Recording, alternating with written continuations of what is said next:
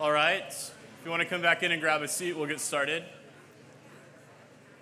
A uh, couple notes. Um, one is that these coolers that are on, they are kind of leaking water. And so when we go to the end to communion, just to be aware when you're walking next to them, careful that you don't slip. Uh, two, uh, I do realize that today the NFL started and the Cardinals are on at 125, and there are games going on right now. So uh, if you have your phone out, I'll assume that you're on your Bible app. Um, let's, uh, let's try to focus here for a little bit. And uh, I know my, my fantasy team's off to a good start. Not that I've looked, but um, I want to open uh, with Psalm 139, if you want to turn there with me. Hear the word of the Lord. It says, You have searched me, O Lord, and you know me. You know when I sit and when I rise. You perceive my thoughts from afar. You discern my going out and my lying down. You are familiar with all my ways. Before a word is on my tongue, you, Lord, know it completely. You hem me in behind and before, and you lay your hand upon me. Such knowledge is too wonderful for me, too lofty for me to attain. Where can I go from your spirit? Where can I flee from your presence? If I go up to the heavens, you are there. If I make my bed in the depths, you are there. If I rise on wings of the dawn, if I settle on the far side of the sea, even there your hand will guide me, and your right hand will hold me fast. If I say, Surely the darkness will hide me, and the light become night around me. Even the darkness will not be dark to you. The night will shine like the day, for darkness is as light to you. For you created my inmost being. You knit me together in my mother's womb. I praise you because I am fearfully and wonderfully made. Your works are wonderful, and I know them well. My frame was not hidden from you when I was made in the secret place, when I was woven together in the depths of the earth.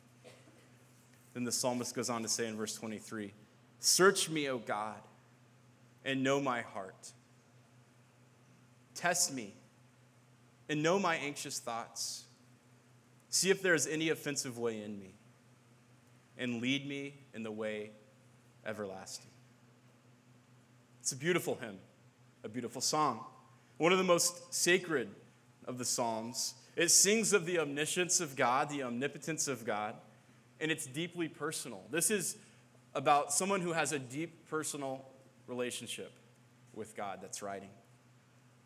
The language has to do with knowledge, understanding, a God who understands our own motivations. There's something comforting in it to know that God knows all of our motivations and yet still loves us. But the other thing about this psalm is that it invites examination and reflection. How often do we come before God and say, Search me, O God, examine me? There's something deeply uh, stabilizing about this to allow God to search us, to examine us. And I think it's important. We're starting a series today called Relatable, and it's all about how we relate to others. And I believe that in our life, we have a number of relationships that were kind of put in motion from the very beginning. If you look at the Genesis story in Genesis 1 through 3, what we find is that God establishes humans, creates humans in his own image, male and female, created in the image of God, places them in the garden. We have the story of Adam and Eve. And in this garden, uh, during the creation story, God puts a number of relationships in motion. The first is we all know Adam, he's He's a gardener. He's in the Garden of Eve, and he's told uh, to, to be a steward of the creation. There's this relationship with him and the creation around him. Uh, we find that Adam and Eve uh, have a relationship together. There's this relationship, humans, as we interact with one another. We find that they don't have shame. They're naked and they have no shame. They're completely okay with who they are. There's this relationship with self that's important. And then finally, there's this connection with God. They have this relationship with their Creator. And then we know how that story goes in Genesis chapter 3. Those relationships start to get severed, right? They are duped by the evil one, the serpent comes, and what we have is the fall of mankind. And these relationships that are established in the creation story are broken. And in the brokenness of those relationships, we have consequences. And these consequences create unsettled relationships? What does it mean to live in relationship with one another? To have relationships that flourish with, with myself, with others, and with God? Those are the things that we're going to discuss over the next couple weeks.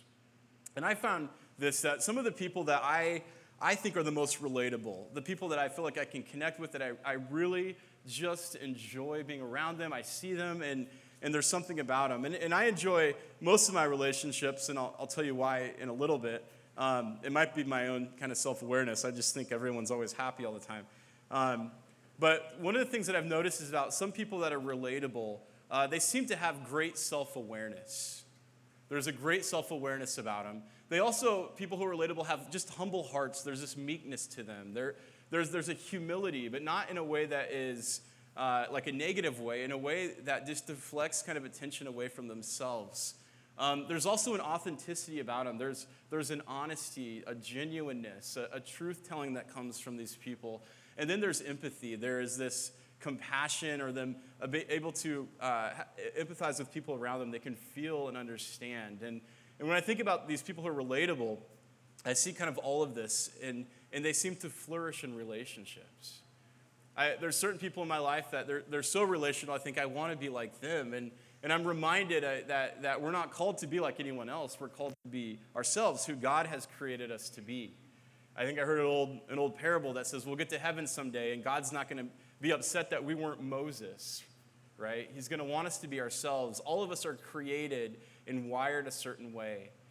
Um, those, those wirings are broken. We live in this world of brokenness, but God is calling us to live a certain kind of life. And when we start to understand uh, what He's called us to do, I, I believe that we, our relationships start to flourish. And so I want to talk about these, these different things uh, this week as we come to kind of an understanding of how we're wired, how God has, has created us. In uh, Confessions, Augustine wrote this How can you draw close to God when you are far from your own self? How can you draw close to God when you are far from your own self? John Calvin, the great reformer in 1530, wrote Our wisdom consists almost entirely of two parts the knowledge of God and of ourselves. But as these are connected together by many ties, it is not easy to determine which of the two proceeds and gives birth to the other. There's something about doing a self examination to understand uh, who I am, how God has created me to, to be, uh, that allows us to navigate some of our own brokenness and allows us to live in flourishing relationships with God and with others as we come to an understanding of ourselves. This month is going to be a time of self reflection and self examination, as Psalm 139 says. Today, I want to talk about the topic of self awareness. Self awareness, something that is maybe something I don't, I'm not great at and have been trying to learn. Self awareness, I think, is an important thing. In fact, there was a study done uh, by the Green Peak Partners in Cornell University where they, they interviewed 72 executives of public and private companies uh, who were successful. They all had certain revenues, these executives, of 50 million to $5 billion. And here's what they found out the kind of the key determining factor of their success was that all of these leaders, uh, a high self awareness score was the strongest predictor of overall success. Self awareness, the strongest predictor of overall success. When you think about uh, these leaders, it, it wasn't just their talent, even their work ethic. There was something about their own self awareness as they led people and they led companies. They all had these self, strong self awareness scores. Um, my wife and I got married when I was young. I was 21 years old. Uh, she was a little bit older than that. I won't say how old. Um, it's about two and a half year difference. And the first year, the first year of our marriage uh, was, was trouble. It was really, really difficult. And, you know, I grew up in this Christian home. I always had this understanding that, you know, like you just wait to get married and then everything's going to be like amazing. It's going to be awesome. And, you know, if you did all the things the right way and then got married. In the first like six months of marriage, I married the girl of my dreams. And like, we were like, what are we doing? This is insane. This is crazy. This is difficult. I don't know if this is going to make it. I remember like there were times where we're trying to navigate what life is and we come together. Um, and, and I just remember like both of us at times just curled up on the couch, like, like not able to talk to each other. And we're like, we need counseling. Like, we had no idea what we were getting into. We got, I'm thinking I got married too young. What in the world? We go into counseling. And one of the things that, as we started to get counseling, I started to realize is that I have no self awareness. This apparently affects my relationship with Marcy. And, um, and that was hard to hear. It was extremely hard to hear because um, I, at that point, I think I was, you know, I, I was like trying to be a college athlete, uh, had kind of grown up in a small school where I was a big fish in a small pond.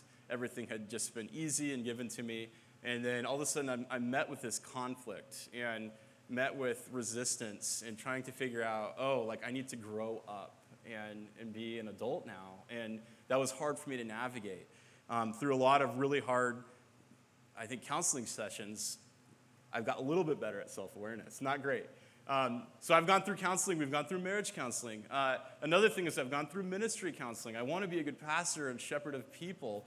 Um, and one of the things that my, my ministry counselor identified is I have low self awareness. You guys are all listening, right? Am I, am I, no, don't know. Um, and, and this is something I, I've been working on, uh, is understanding my own limitations, understanding the way that uh, I am received by people. That was a new thing to me, like how people actually receive what I'm saying or receive how I'm acting. Um, and, and I've realized this is something that's, that's so important as a leader, um, as, a, as a pastor, as a husband, is to be aware of how I make other people feel how I'm perceived, how I'm received. Uh, one of the things I, I, read was a book on emotional intelligence. Some of you know EQ has been working on that. Uh, Daniel Goleman, who wrote this book, says this about self awareness. He would define self awareness as knowing one's internal states, preference, resources, and intuitions. Knowing one's internal states, preferences, resources, and intuitions. Here's the thing I, I think I, have learned about self awareness, and this is something that I've been working on. Some, Psalm 139 has helped me. But what I found is that self awareness leads to intimacy, it leads to connection, it leads to a closeness with people. The more self aware I am, the more I'm able to relate and to connect to people around me. Now, this is true of my relationships with each other. This is also true of my relationship with God. When I'm self aware of, of how uh, I am wired, what my soul, what are the things that are, are keeping my soul from God. There's an honesty here. It's, it's a type of confession that allows me to be in relationship with God and other people. Self awareness leads to intimacy. Here's what I've found that as I've tried to, to think about self awareness and do self examination and reflection, there's a couple kind of tools the counselor has used in my life. Some of them have been great. Some of you have probably done similar kind of assessments. Maybe you, for your company that you work for, you might do like a Myers Briggs and understand kind of how your personality is wired. Maybe you do like the Strengths Finder. And I love the Strengths Finder because it just tells me the things that I'm good at, you know, like makes me feel good about myself. Um, but there, there's one tool uh, that, has been super helpful for me the last couple years, and it's called the Enneagram. And uh, I, we're, we're doing something this month as a church that's a little bit different than what we usually do. We're assigning homework. And in those journals, there's this Enneagram. And what it is, is it's a personality theory. And you might be like tuning out right now. You're like, oh, I don't like personality theories. I usually don't either. I don't like people to like box me in, you know? Um, but the, the, the, personality theory of the Enneagram, I think, is helpful. Here's what's been said about it it says, the Enneagram helps us identify areas of weakness and I think that's important. Usually, when we do self reflection we're trying to learn more about ourselves, how often do we look at the things that we're weak at or broken? And it says the Enneagram helps identify areas of weakness, which for Christians assists self awareness for the purpose of greater transformation into the image of Christ through the Holy Spirit's leading in spiritual practices and community. For the Christian, it is particularly useful because it helps expose personal brokenness sin, and shame, which can provide necessary clarity towards transformation. When this thing called the Enneagram kind of was brought, I, I wanted to resist it. It was this tool for personality theories. And as I started to kind of go through it and do this assessment with it, what I found is it, it, it brings to light and exposes these things in my life that are broken. It, it looks at things that have caught, like I'm insecure about, and then because of that, how I'll react in certain social situations because of my own insecurities. It exposes some of the things that are broken in my life. And then what it does is it offers kind of rhythms or practices to say, here's how you allow just the Holy Spirit to transform you in the midst of your relationships. So we don't do this very often as a church, but for the next month, if you want to, what we have is in these journals um, kind of this, uh, some of these practices for the Enneagram. And, uh, and I, I want to kind of go through some of the personality types. Uh, don't usually do this in a sermon. In fact, when I see a pastor have a list of nine things, I usually tune out. I have a list of nine things for you. So, um, but, but here are the kind of personality types. And as I read through these, maybe what you could do is just kind of reflect on which one you think you are. And so this is a little bit different, I know that, um, but let me go through these. Each Enneagram personality type has a number. The first number is called the perfectionist. The perfectionist. It's also called the reformer. The only people that call it that are perfectionists. So um, the perfectionist, four words that describe them are idealist, principled, independent, and critical. Here's their survival strategy I must be perfect and good. So everything they do is filtered through trying to be perfect and good. They're very image conscious. The vice of the one is anger, the virtue is serenity. Just to let you know, uh, this is kind of personal, but Tim Stansel is a one, our worship pastor.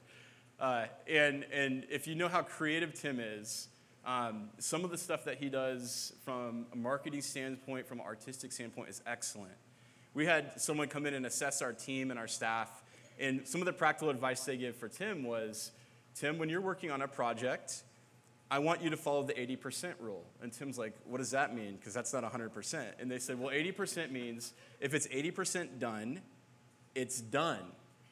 You don't need to finish the extra 20%. And Tim's like, ooh, I don't know if I could do that. like, uh, but that's one of the things that perfectionists struggle with is it has, like there's this perfectionism that comes. And it's a good thing and it, when it's filtered the right way. Number two is the helper.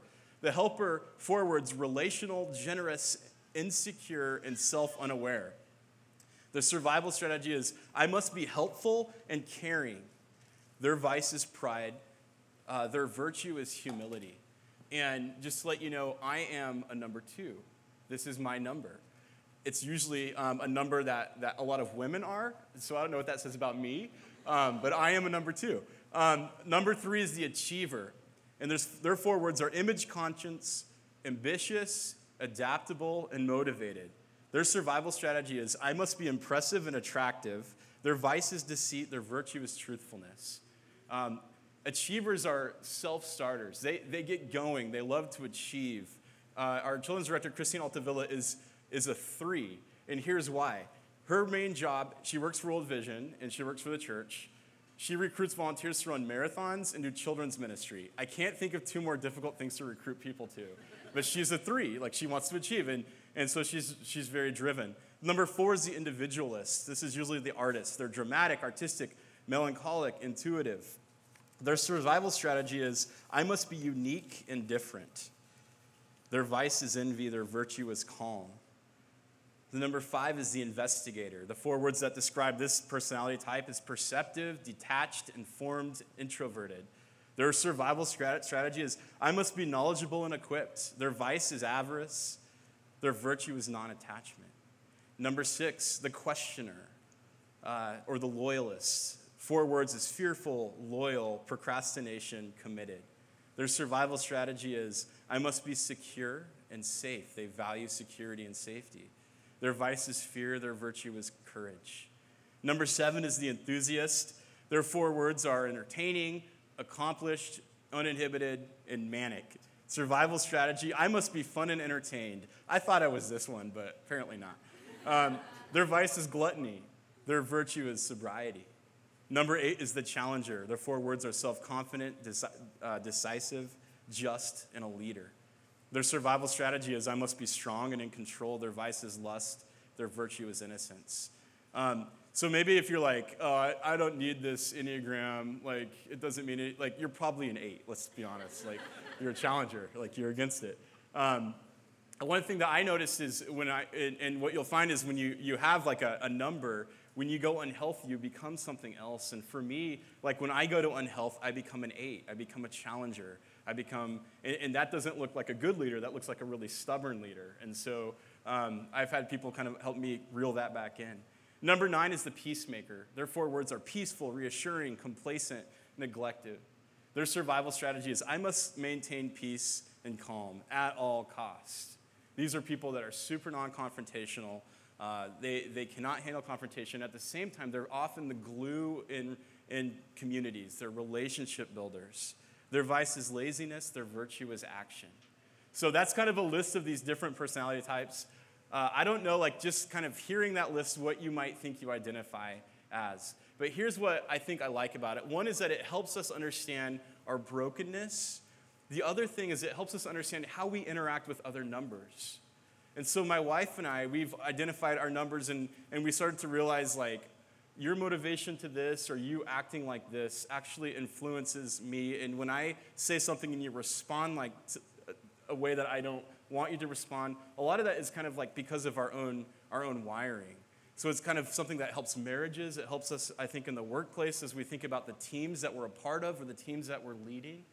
Um, and, I, and I think it just kind of helps raise self awareness. So just wanted to run that through real quick.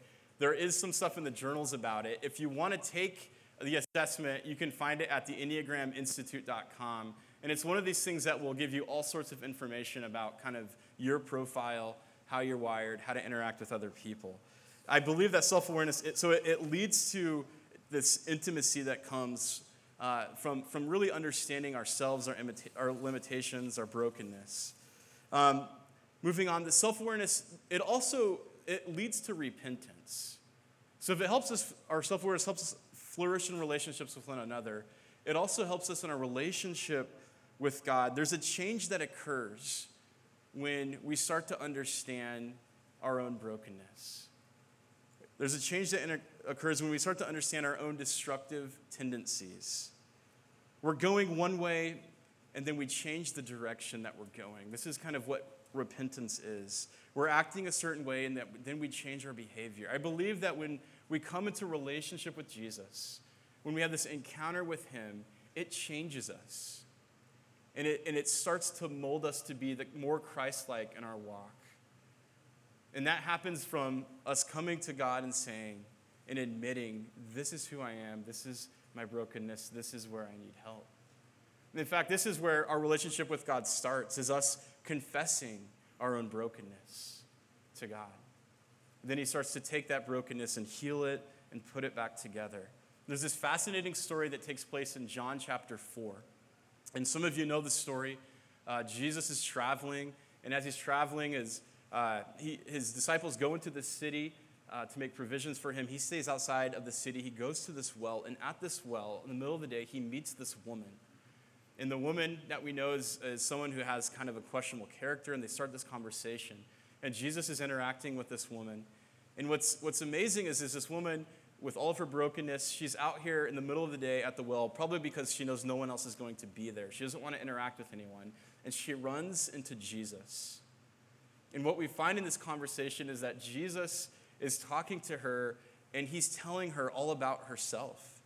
God knows us. Jesus knows everything about us, the good and the bad. And this woman in this conversation starts to realize who this person is that she's talking to. And through the, the process of this conversation, what we find is a transformation takes place in the life of this woman. And then after this transformation takes place, she goes back into the town and she's telling everybody about this person that she met named Jesus. And what she says is, Come and hear about the man who told me everything about what I've ever done. You think this isn't something that you would boast about, something that you'd be proud about, her own brokenness. And yet, in this encounter with Jesus, she's realized that brokenness has led to all these different decisions that she's made. And in this encounter with Jesus, there's not condemnation, there's transformation that takes place. The church has practiced this, this ancient art of confession for years, where we come to God with our sin, we come to God with our brokenness, we come to God with our limitations, and we say, Here I am. Here's what I've struggled with. Here's what I'm struggling with, Lord. Search me. you know my heart. Psalm 139 is beautiful because the God who knows our key motivations, he knows the things that reside inside of us, and he meets us not with condemnation, but with transformation. Jesus loves us exactly as we are, but he loves us too much to leave this just as we are because he's calling us to this life of greater fulfillment, eternal life, life with him. This is important as we become self aware of our own sin. Jeremiah 17 9 says, The heart is desperately wicked and deceitful. Who can know it? Romans 7 says, That in me dwells no good thing. We're broken people. There's, we're broken people, and yet there's a beauty to that because God meets us in our brokenness and invites us to transformation. Romans 8 says this Therefore, there is now no condemnation for those who are in Christ Jesus, because through Christ Jesus, the law of, spirit, of the Spirit, who gives life, has set you free from the law of sin and death. For what the law was powerless to do because it was weakened by the flesh, God did by sending his own Son in his likeness, a sinful flesh, to be a sin offering. These are beautiful words written by the Apostle Paul. That therefore there is no condemnation for those who are in Christ Jesus. No condemnation. Because of the cross, because Jesus coming in the form of a human in flesh takes our brokenness, takes the consequences of our brokenness on the cross, absorbs it on the cross, and says, I offer you new life, life eternal. Self awareness is us coming to this moment realizing that we can't save ourselves. And we allow God to do a work inside of our soul. Self awareness leads to soul work. And I would say this self awareness, it leads to growth. And I want to talk a little bit about the soul and the self. Because as we talk about this idea of self awareness, what, I, what I'm not talking about is us being just in, inwardly focused in a selfish way, but understanding that God is doing a great work in our soul. We are spiritual beings. There's something about us that is eternal, and God is working in our souls. We live in a culture that uh, often will focus on the self and forget about the soul. Eugene Peterson says this in his book, Christ Plays in 10,000 Places. He says, In our current culture, soul has given way to self as the term of choice to designate who and what we are. But self is the soul minus God. Self is what is left of the soul with all the transcendence and intimacy squeezed out in the self with little or no reference to God, transcendence, or others' intimacy. But soul is a word reverberating with relationships God relationships, human relationships, earth relationships. Self, in both common speech and scientific discourse, mostly is an isolating term meaning the individual. And when soul and self are turned into adjectives in colloquial speech, the contrast becomes even clearer. Soulish, as an adjective, means deep and relational and significant, where selfish, as an adjective, means surface, unrelational, self absorbed. By setting these two words side by side, soul and self triggers a realization that the fundamental aspect of our identity it's under assault every single day. We live in a culture that has replaced soul with self. As we think about our own self awareness, our, our identity is attack, under attack every single day in this culture that we live in, telling us where our worth is, uh, telling us where our identity is. And the truth is that our soul, who we are, our inner core is found in God, in Jesus. And then in the presence of Jesus, there's peace, there's growth, there's transformation. The self awareness, when we examine ourselves, as Psalm 139 says, we allow God to come in and do a good soul work. And when we have a good self awareness, or I would say soul awareness, I don't know if that's a cheesy phrase.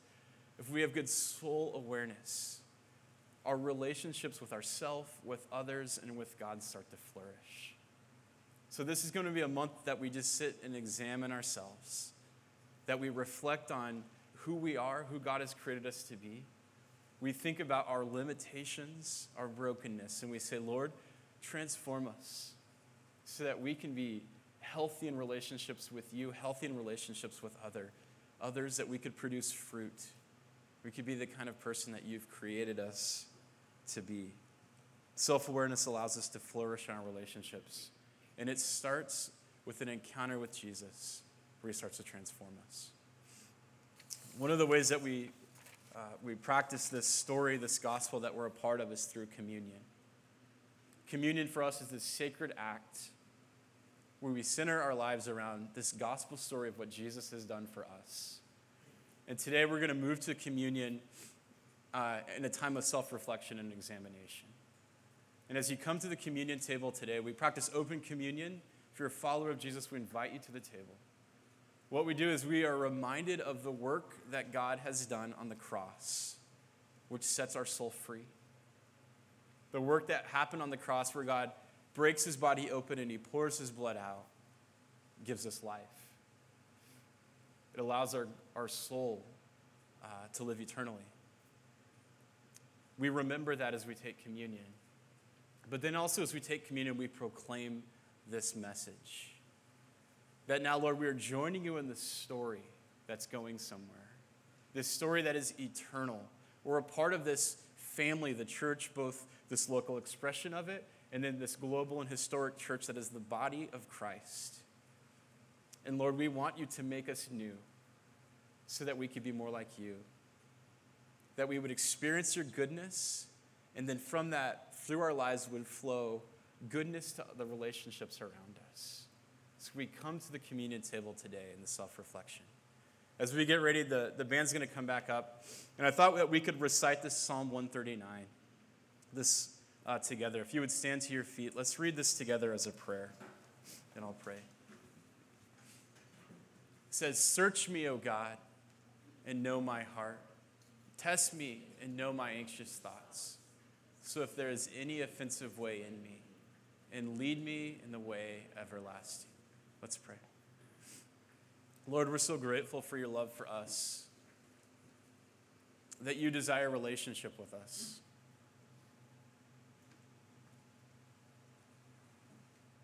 That you know us, you created us, you know the worst things about us, you know the best things about us, and you choose to love us still.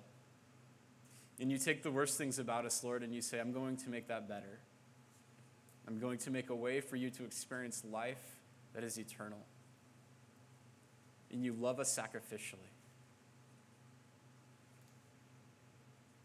Lord, we often talk about how, uh, even as a church, we want to change this community, we want to change this world, and we're reminded, Lord, that first we have to change ourselves.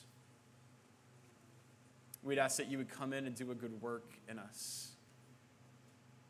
You would point out the things, Lord, that are offensive to you. You would point out the things, Lord, that hinder us from being in relationships with other people. Lord, you would point out the things uh, that we believe about ourselves that are just lies from Satan, that rob us of the joy that you offer us. Lord, as we kind of look at different tools this month that can help lead to, to better awareness, soul awareness, Lord, we ask that you would give us just clarity It'd be like waking up, Lord. And we would understand how we are received. And Lord, we just ask that you would, you would bless our relationships, that you would bless our marriages, our families, our children. You would bless our community. That the fruit of your Spirit would be evident in this place and with these people you would search us, Lord. We give you this time and say, Lord, move in our hearts and stir us towards growth more and more. We're grateful for your cross. We're grateful for the resurrection. We're grateful for the, uh, the life that we look forward to with you someday. It's in your son's name we pray. Amen.